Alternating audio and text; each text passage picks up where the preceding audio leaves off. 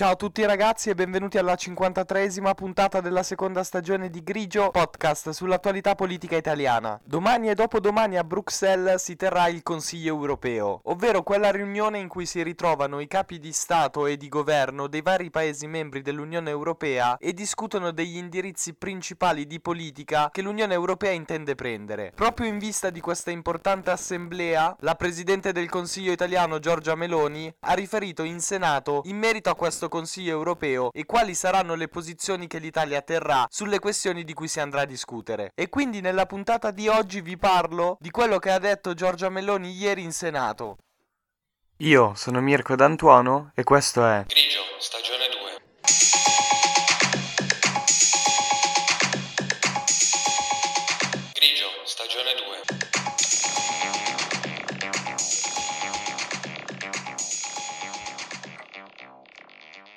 Grigio, stagione 2.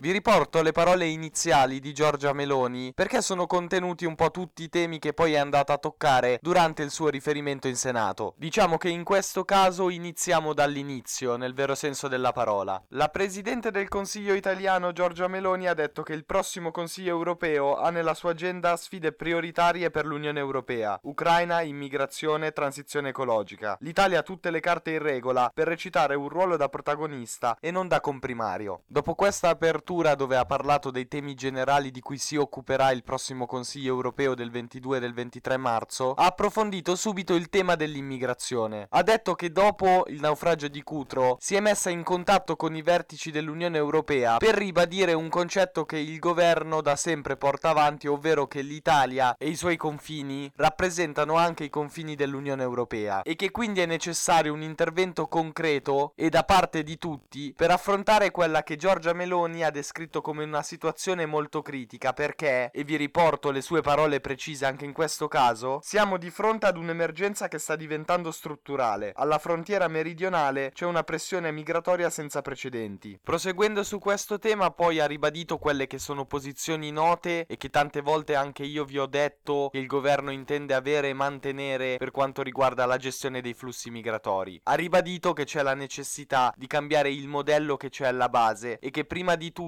va garantito il diritto a non essere costretti a migrare, intendendo con questa frase che bisogna intervenire direttamente nei paesi dai quali partono i flussi migratori per migliorare le condizioni presenti lì, in modo che non ci siano i motivi che poi spingono a scappare dal proprio paese di origine. Ha ribadito poi ancora una volta la necessità di condurre una dura battaglia contro gli scafisti, anche se, come sapete perché l'ho affrontato come tema specifico durante una puntata di grigio delle scorse settimane, sulla figura degli scafisti ci sarebbe la necessità di fare un po' più di chiarezza, perché molto spesso non sono per niente irresponsabili di tutto il traffico di esseri umani che c'è dietro l'immigrazione. A costo di diventare anche un po' noioso e ripetitivo, ribadisco questo concetto ogni volta che parlo di immigrazione e delle intenzioni del governo, perché credo che sia davvero un punto focale di questa discussione. E come vi ho già detto in passato, non è soltanto questo governo che per gestire i flussi migratori punta sul contrasto agli scafisti, lo hanno fatto anche tutti i governi precedenti che erano formati da partiti diversi e che arrivavano da schieramenti politici opposti. È che credo che sia evidente come negli ultimi anni la gestione dell'immigrazione non sia andata benissimo e questo è anche dovuto al fatto che si è impostata la modalità della gestione dei flussi migratori cercando di contrastare e investire su fattori che spesso non sono in realtà così tanto importanti rispetto ad altri. Quindi per evitare nuovamente di affrontare questo tema in una maniera sbagliata, si dovrebbe riuscire ad avere un'idea più chiara intorno alla figura degli scafisti, in modo da non rischiare di impostare nuovamente una politica anche europea e condivisa magari da più paesi su un'idea fuorviante o comunque non vicinissima alla realtà. Dopo aver chiesto alle opposizioni di criticare sì il governo, ma di non mettere sotto una cattiva luce luce il paese proprio per quanto riguarda le questioni migratorie che spesso hanno creato, diciamo, le discussioni più accese tra governo e opposizione, Giorgia Meloni si è concentrata sul conflitto Russia-Ucraina e ha ribadito ancora una volta il pieno sostegno dell'Italia alla causa ucraina. Ha specificato che Kiev sta difendendo dei principi come la democrazia e la libertà, che sono gli stessi principi alla base dell'Unione Europea e che quindi l'Italia e tutta l'Unione Europea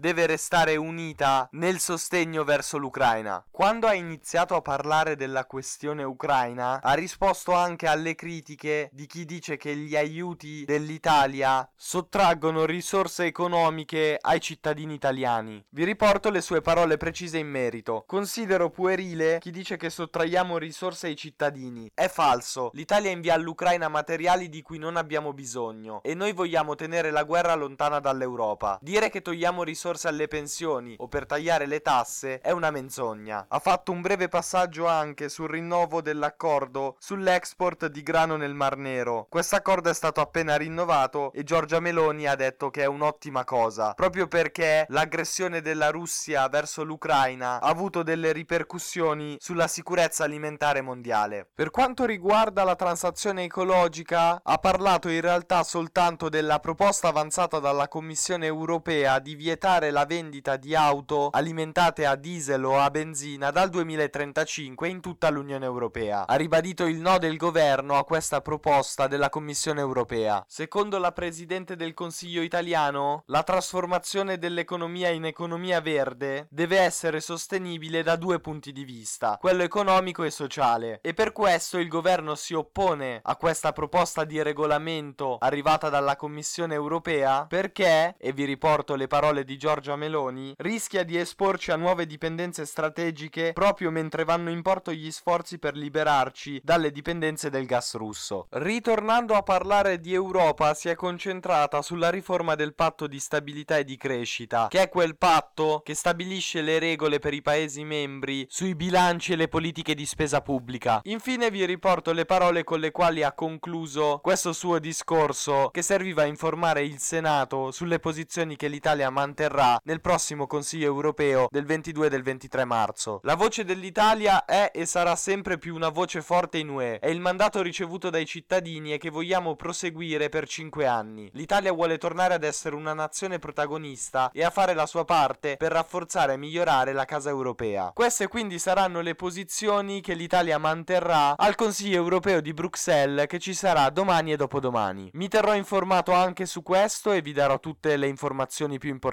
Nel mentre vi ringrazio per avermi ascoltato anche oggi. Ci risentiamo domani con la 54esima puntata della seconda stagione, sempre qui su Grigio Podcast. Io sono Mirko D'Antuono e avete ascoltato Grigio, stagione